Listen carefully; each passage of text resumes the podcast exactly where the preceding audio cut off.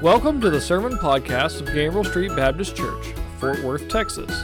Gambrell Street Baptist Church has been sharing the gospel for over 100 years. This podcast includes sermons from our traditional Sunday morning service and our contemporary services on Sunday evenings. We hope God speaks to you through this sermon.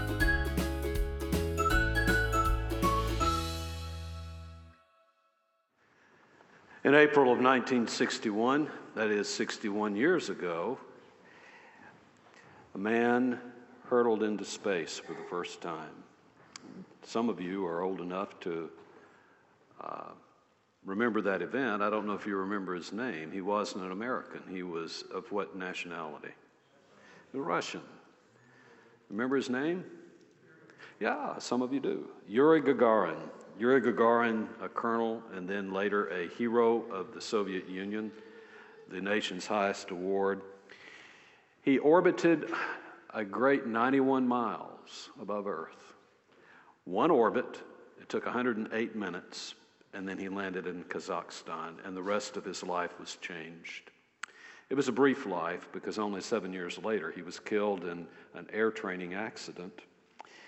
When he came back, Supposedly, many of you know, supposedly, he said, I went up to space and I did not encounter God. I looked and I looked and I looked, but I did not see God. Well, it's disputed whether or not Yuri said that. Uh, that's what Pravda and that's what the Soviet machine said that he said. In fact, if you do a little bit of research online, uh, you'll discover that there are those that believe that, in fact, he was a believer and that he was an encourager of the church. But he, that he remained silent because of some testimony that some of his friends gave.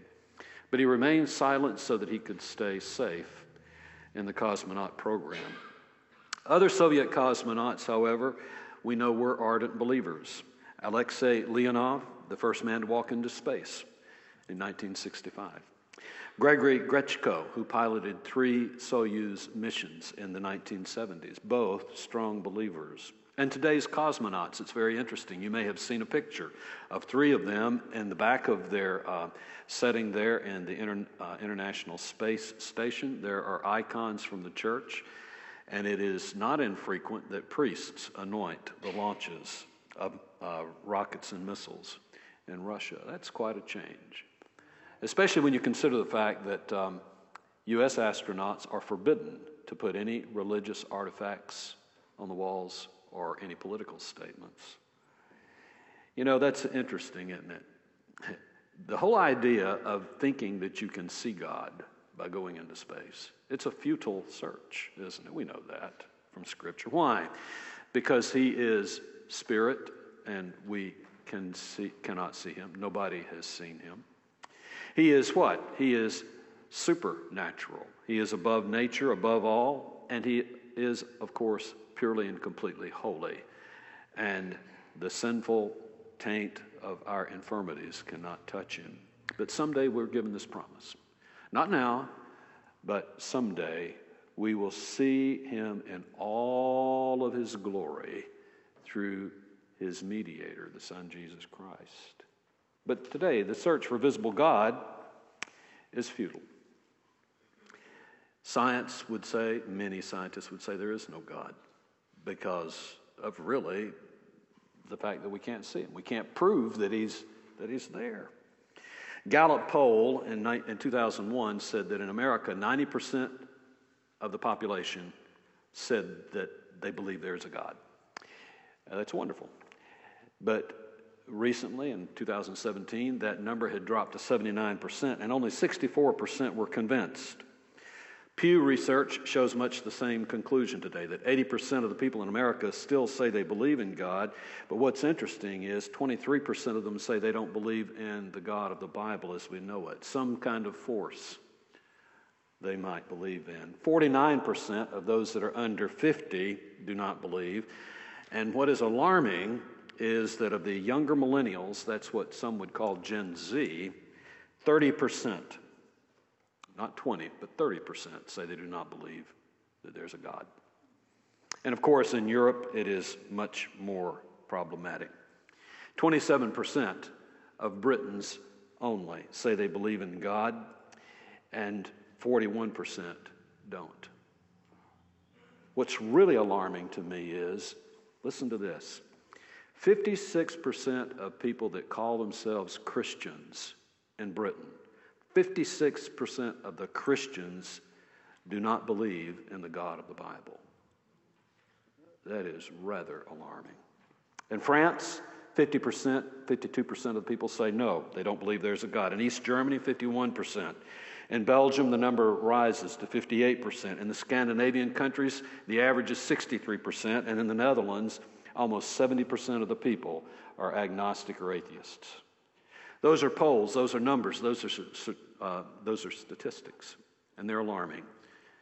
But we are here today to proclaim, in fact, that we know with certainty that the human polls are not accurate, that the biblical revelation affirms to us that He is. God exists. And that's foundational, of course, to all the rest of what we believe. In Revelation 1, we have the scriptural poll that tells us what God believes. Beginning in verse 1.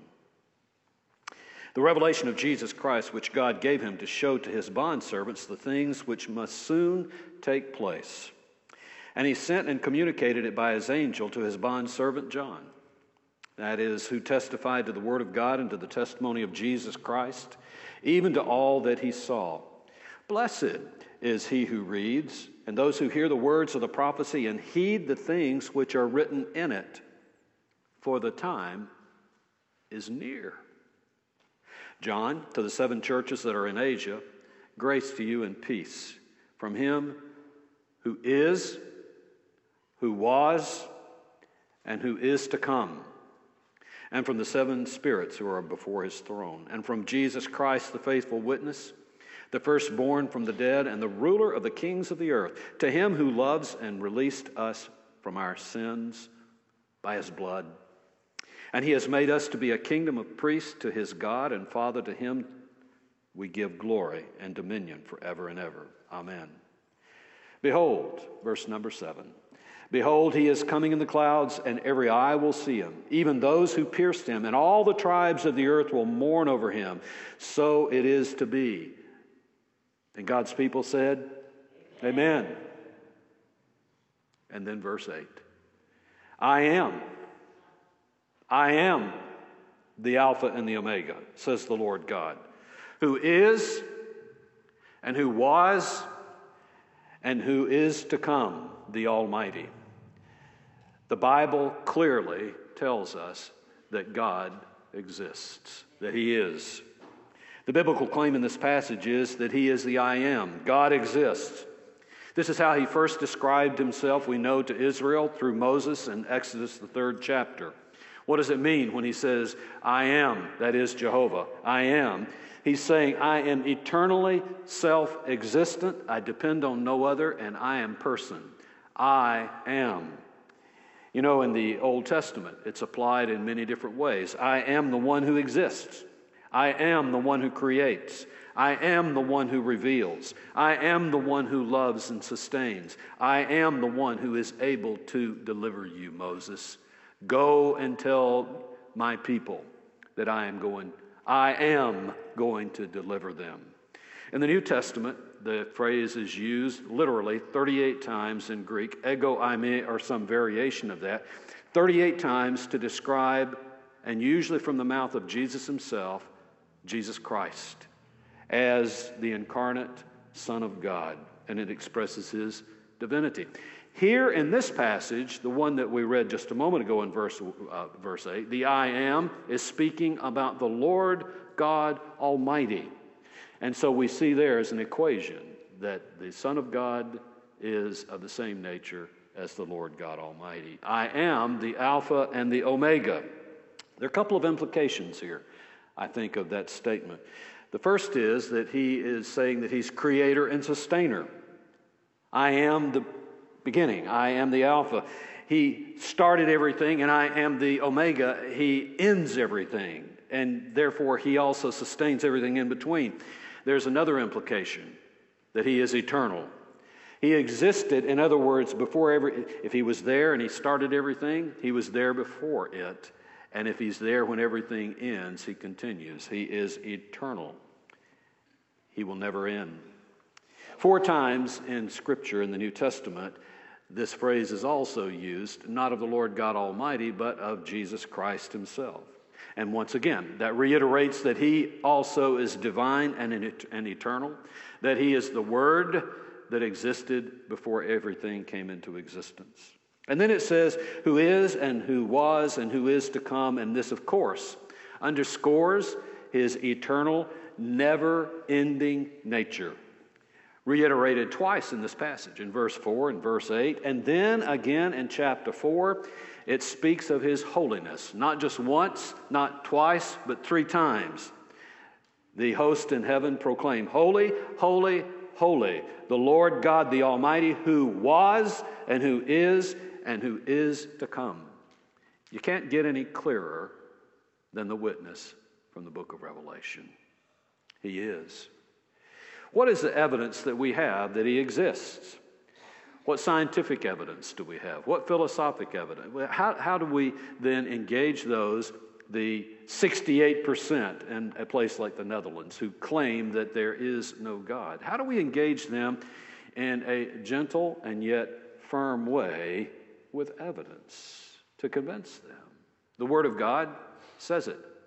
But most people who believe that there is no God will not listen to the Word of God because they do not trust it. They do not believe that it is divinely inspired. Well, there's several approaches that have been used by apologists, and you're familiar with most of these. There's the rational approach, which we call the ontological approach. There's the moral approach that sets an axis for us. And the philosophic term for that is axiology. There is an, an intuitive approach, uh, approach for the existential beingness of us that kind of connects with God. There are historical analogies that can be used. And there's simple human logic, cause and effect. Many of the arguments are drawn from cosmology, that is, looking at the cosmos and the evidence from it and looking at the end of things. And we're going to be dealing with those in four weeks. But today I want to deal with the others very briefly and focus mainly on cause and effect. How then do we as Christians make a logical case for the existence of God based on what we read in Scripture, not to, uh, not to dismiss it, it's based, but it's based on it. When people will not listen to Scripture, what can we say to them? Well, one is the rational approach. Anselm in the 11th century issued what he wrote, what he called the ontological proof. It goes something like this God is being greater than anything else we can conceive. Number one. Number two, you see, it is greater to exist in reality than it is only to be conceived in the mind. Number three, God must exist in reality. If not, he would not be the greatest possible being.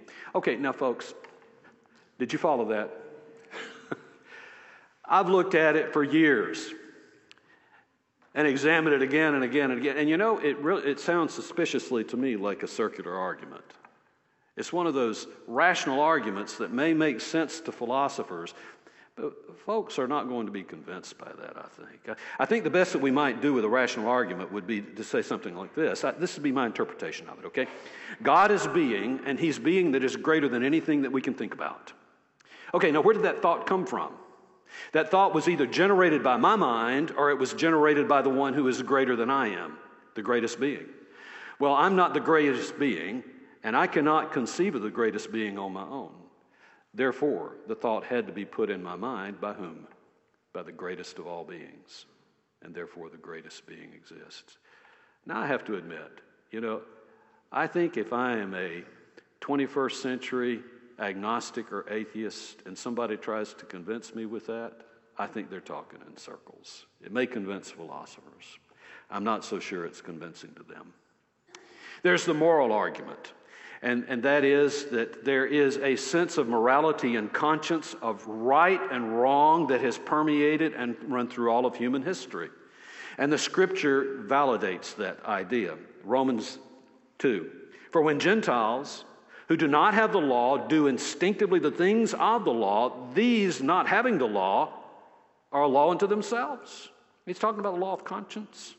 In that day, they show the work of the law written in their hearts. Yet their conscience, you see, bears witness and their thoughts alternatively accusing and then defending themselves on the day when, according to my gospel, God will judge the secrets of men according to Jesus Christ. There is the human conscience. And the fact that human matter has human beings that are matter have a conscience in them, and there is a remarkable similarity around the globe of what people consider to be right and wrong. The Greek philosophers, Pythagoras, it wasn't just conscience. He said there's an individual accountability to what he described as being a divine being. Socrates, a couple of generations later, responded by saying there is an inner voice, a spiritual inner voice within us to which we respond. Roman philosophers like Seneca spoke about this kind of conscience and gives it almost a divine kind of connection. Immanuel Kant, the agnostic philosopher of the 19th century, who spoke of the ultimate good, reminded us that there is such a thing as a categorical imperative. In other words, there's such a thing as right and wrong it's not relativistic, but there is such a thing as right and wrong, and we are responsible to the ultimate good. Now, he wasn't speaking about God in personal terms, but the point is this throughout history, people have had an understanding of things that are right and wrong, and they have a conscience that connects with something or someone out there. Well, even then, that argument may not be fully convincing. There's human in- intuition, there's a need for the divine. As far back as the fourth century, the Bishop of Milan, Ambrose, spoke about this, and then in the 17th century, more popularly known today, Blaise Pascal. And of course, that is the idea of the God shaped vacuum. This is the existential argument, it's the intuitive argument. It is that somehow I need to connect with someone that is bigger than I am and who is not just myself. Pascal said this What else does this craving and this helplessness proclaim but that there was once in a man's true happiness, of which all that now remains is the empty print and trace? This he tries in vain to fill with everything around him seeking in things that are not there the help he cannot find in those that are, though none can help. Since this infinite abyss, you see, this vacuum that we have in us can be filled only with an infinite, immutable object, in other words, by God Himself. What they're saying is we have an innate and intuitive desire to connect with something beyond ourselves. And the Bible says that's God. That may still not be quite convincing. There are historical analogies. Throughout history, there have been other patterns that fit within the pattern of Scripture to some degree. Legal codes, the Codex of Ur in the 21st century BC, and the next century, the Code of the Sumerian city, Eshnunna, and then later the Code of Hammurabi in the 18th century BC, all have very similar legal codes that resemble what we find later in the Mosaic Law. They're not identical, but what that says is maybe there is something behind that that connects them. The flood stories, not just the flood story of Noah in Genesis, but Manu and the fish, Matsya in Hinduism, the Deucalion of Prometheus in Greek mythology and in the Gilgamesh epic of Babylonia. There are traditions around the globe that have also flood stories. Well, now what's behind that? There are monotheistic like beliefs in other religions. They're not identical to what we find in Scripture, but there was a form of Egyptian monotheism in the 14th century that was proclaimed by Pharaoh uh, Akhenaten. Zoroastrianism believes in the God Ahura Mazda, and they see him to be the, the supreme God. They have a concept of heaven and hell, judgment day, and messianic figures. The Baha'i faith of oneness of God, they believe in a creator of all creatures and forces in the universe, a personal God who is unknowable, inaccessible, and the source of all revelation, who is eternal, omniscient, omnipotent, and ever present. Does that sound familiar? We don't believe in the Baha'i faith and their understanding of God, there are some uh, similarities. There are even some Hindu sects that are virtually monotheistic in their worship one of Vishnu and one of Shiva. Sikhism is a kind of variation of monotheism. They believe in one timeless, omnipresent, and supreme creator. Plato spoke of the ultimate one. Aristotle spoke of the prime mover. And Plato and the Stoics and Philo the Jew in the time of Jesus spoke about the Logos. My point is this there are artifacts, there are patterns in history around the globe in other faith systems, other legal codes, and other histories of such things as the flood, which are remarkably similar to what we find in Scripture, even though they are not theistic and they're not Christian. That still may not be all that convincing. So let me come to human logic. Let's deal with that for a few minutes. I guess the question that I would ask when you think about does God exist is Is there a beginning? Was there a beginning? In the beginning, God created the heavens and the earth. Hmm. Stop and think about that for a moment. In the beginning, can we think of eventually, someday, the universe coming to an end? Sure. Can we get our mind around that? Yeah. Can we really get our mind around the idea of there never being a beginning? No. There had to be a beginning. There had to be a beginning to the universe. Um, there had to be a cause. There had to be an ultimate cause. How can we even begin to grasp the idea of no beginning? What are the implications of this? I think most of us would say that everything, every event has to have a cause. And that means there must have been an ultimate cause. If you stop and think about it, well, one thing causes another, causes another, causes another. There cannot be such a thing as an infinite regression of causes. There has to have been something at the very beginning. Here's the problem. Then, when we talk with people who do not believe about God and we talk about this idea of cause and effect, did someone or did something start everything and another question is why do we even exist today? Has the universe always just existed? Is the universe its own cause, or did something cause it? There are three possibilities to answer that question.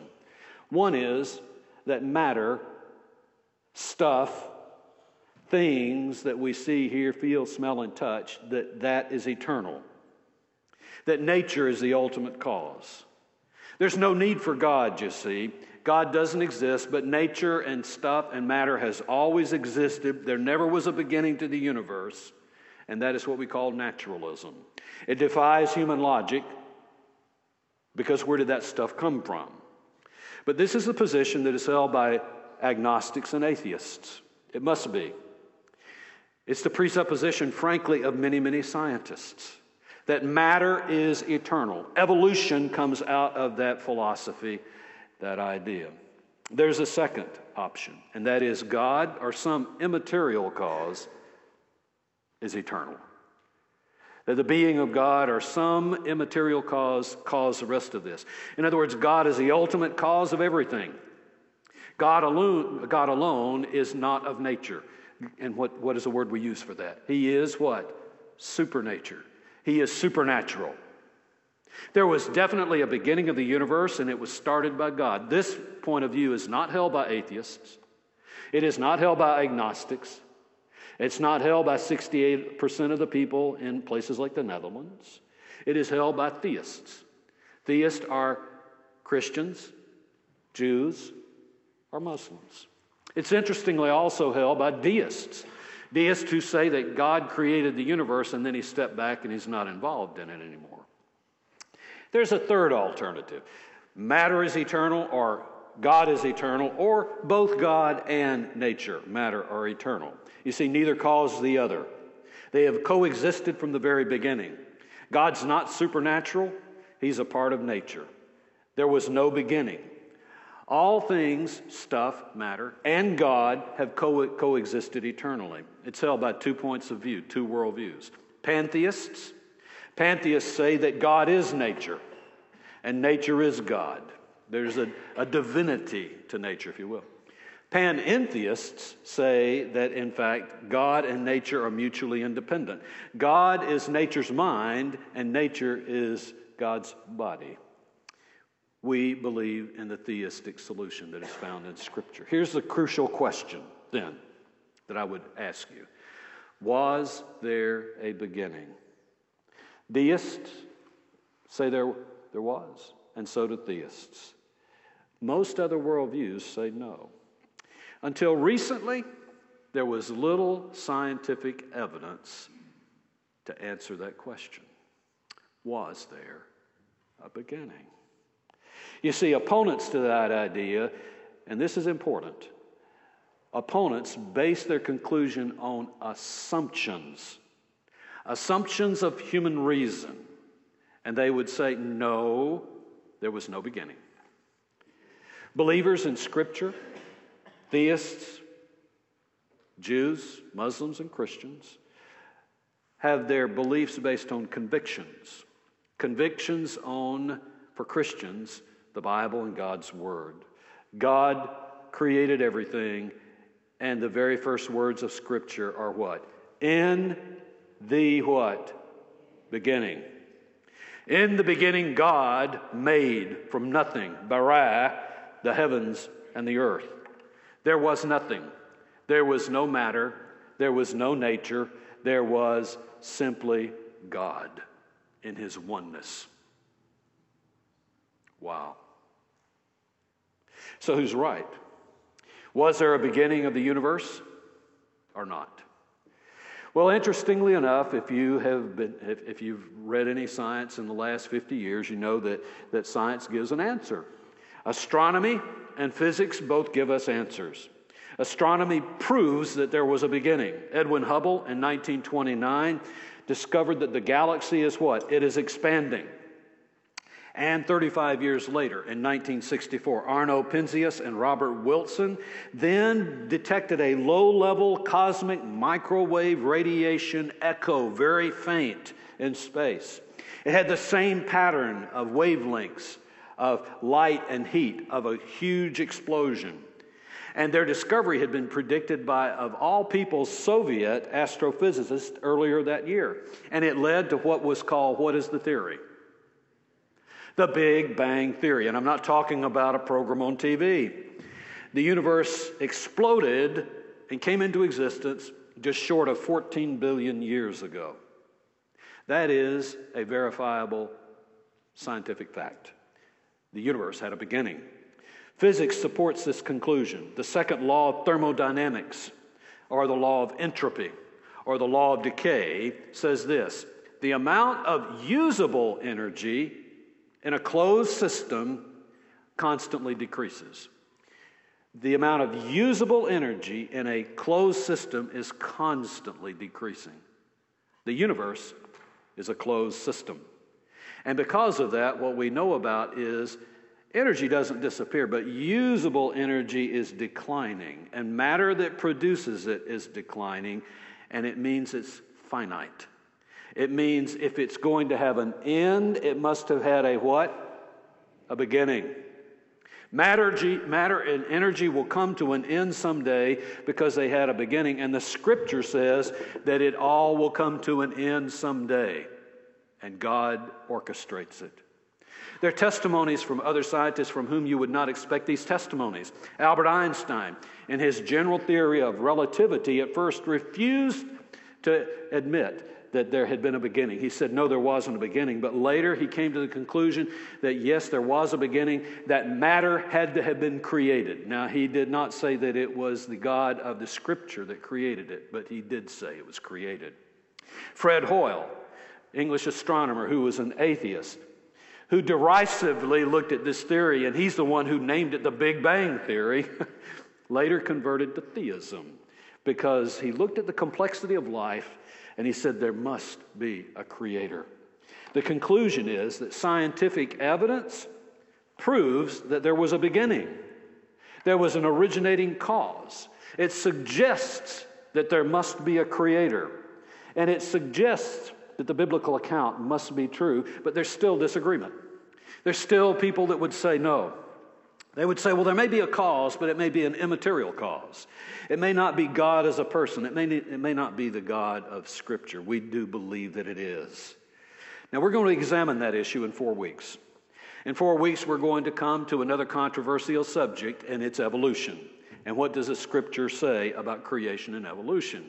And we'll deal with that when we come to that point.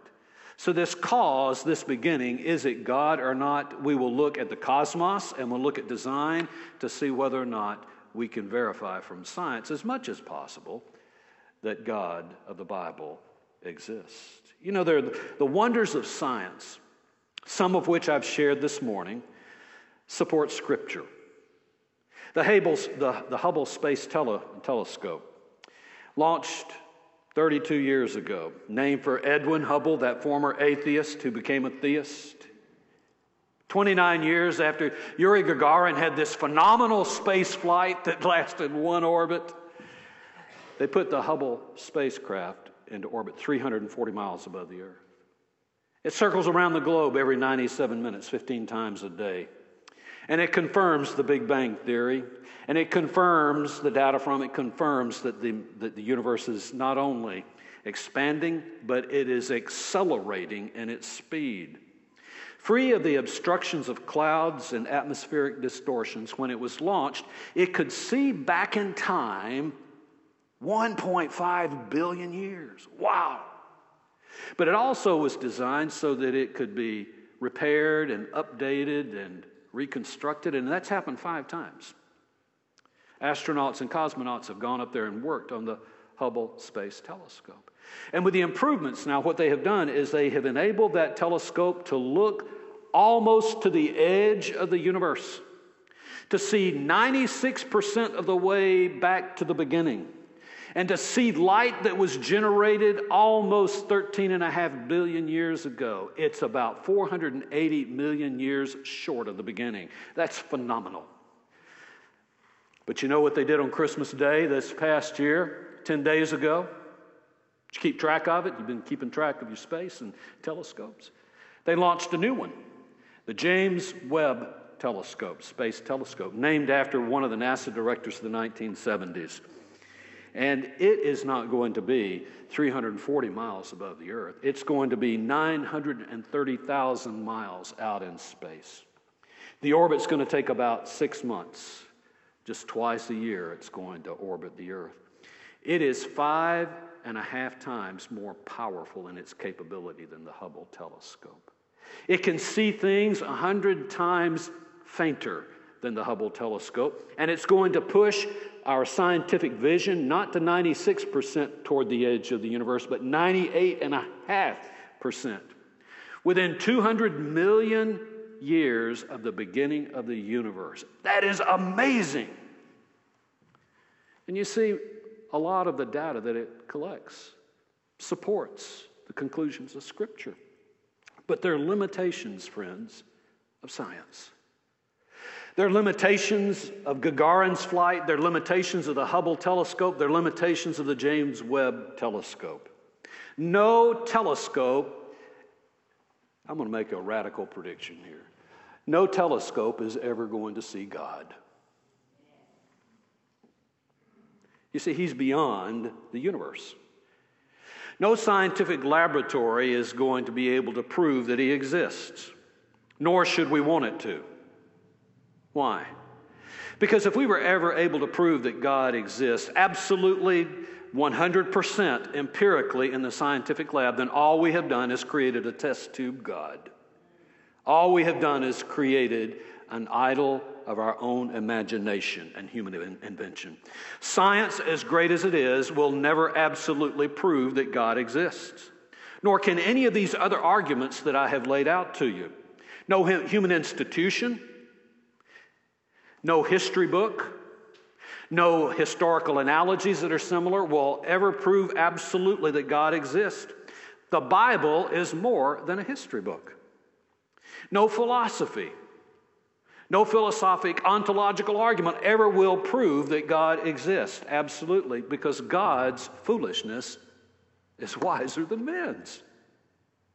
No sociological statement or theory will prove God exists. God is not a social construct and he's not a political construct. That's what Nietzsche tried to convince us. God is dead. He wasn't saying that God existed and then he died. He was saying we invented God and now our idea of God is dead. God is not a social construct. He is not a political statement. He is not a philosophy. God is being. So, what is the ultimate proof? What is the ultimate proof that God exists? It simply can come only from faith faith in God's revelation. Hebrews 11 says this By faith, we understand that the worlds were prepared by the Word of God. In the beginning was the Word, and the Word was God. He was with God in the beginning. You see, the Word was before all. Through him, all things were made. Nothing was made that was not made by him. By faith, we understand that the worlds were prepared by the Word of God, so that what is seen was not made out of things which are visible. What is the author of Hebrews telling us? God existed, and He brought all of matter into existence. We must have faith in the Word of God. But it has to be more than just knowledge. You see, if we try to prove that God exists based on knowledge, we will always fail because our knowledge is weak, our knowledge is imperfect. And even if we were able to do so, that's not enough. For us to say God exists and we know that God exists, that's not enough because even Satan believes that. Satan believes it and knows it better than we do. What kind of faith are we talking about? We're talking about a saving faith that goes further than just acknowledging God exists. A faith that not only says, I believe He exists, but I trust Him and I will obey Him. It is faith that is in, in, relationship with Him. It is a faith that personally walks with Him. It is a faith that knows that He observes what we do now and He's not just there, He is here. He is in our midst. It is a faith that believes that God so loved the world that He gave His only begotten Son that whosoever believes in that only begotten Son that came and died on the cross and shed his blood for our sins so that we might be redeemed and set free from sin and death and we might have a place in heaven in his heavenly home, if we believe that, we will have everlasting life. And though we die, we will live again because He lives forevermore. He is, He was, and He will always be to come, the scripture tells us. And when we believe that, and we live to please Him and we trust Him. That is the only final, infallible proof that He exists. Will you pray with me? Father, we thank you so much that you've given us the marvels of science, that you've given us minds to reason that you've given us historic examples, that you've given us a conscience, that you've given us many, many ways that bear witness to your being and your presence. But most of all, we thank you that you've given us your Son, Jesus Christ, who came and who walked this earth incarnately so that people saw him and they felt him and they touched him and they beheld your glory in the everlasting word, Jesus Christ the Logos. And they, those apostles, then bear witness. And we read the scripture and we know that you resurrected him from the dead. We know that you have glorified him. We know that he now is at your right hand, at your very throne in heaven, and he makes intercession for us. We believe these things because you have given us the witness of your Spirit.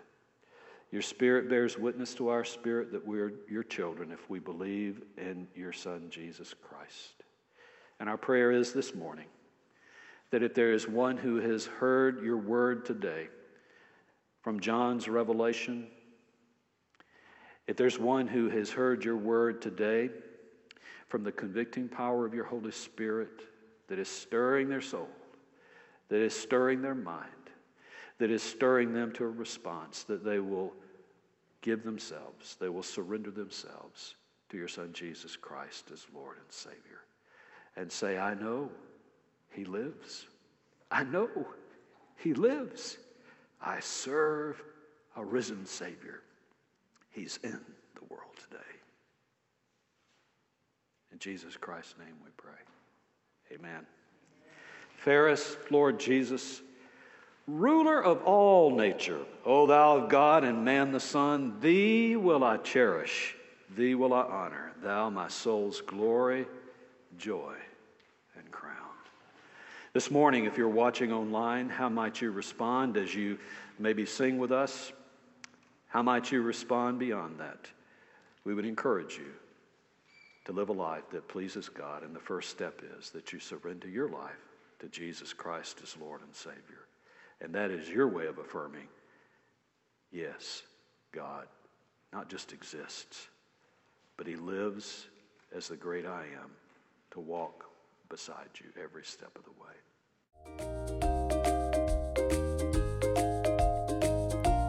Thank you for listening to this episode of the Gambrell Street Baptist Church Sermon Podcast. If you have questions, we would love to speak with you. Please call 817 926 1785 to speak with a minister. If you live in or will be traveling to the Fort Worth area, we would love to have you visit.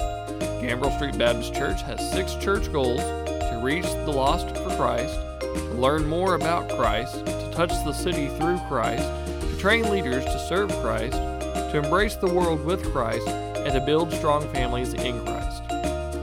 Please join us for our next episode.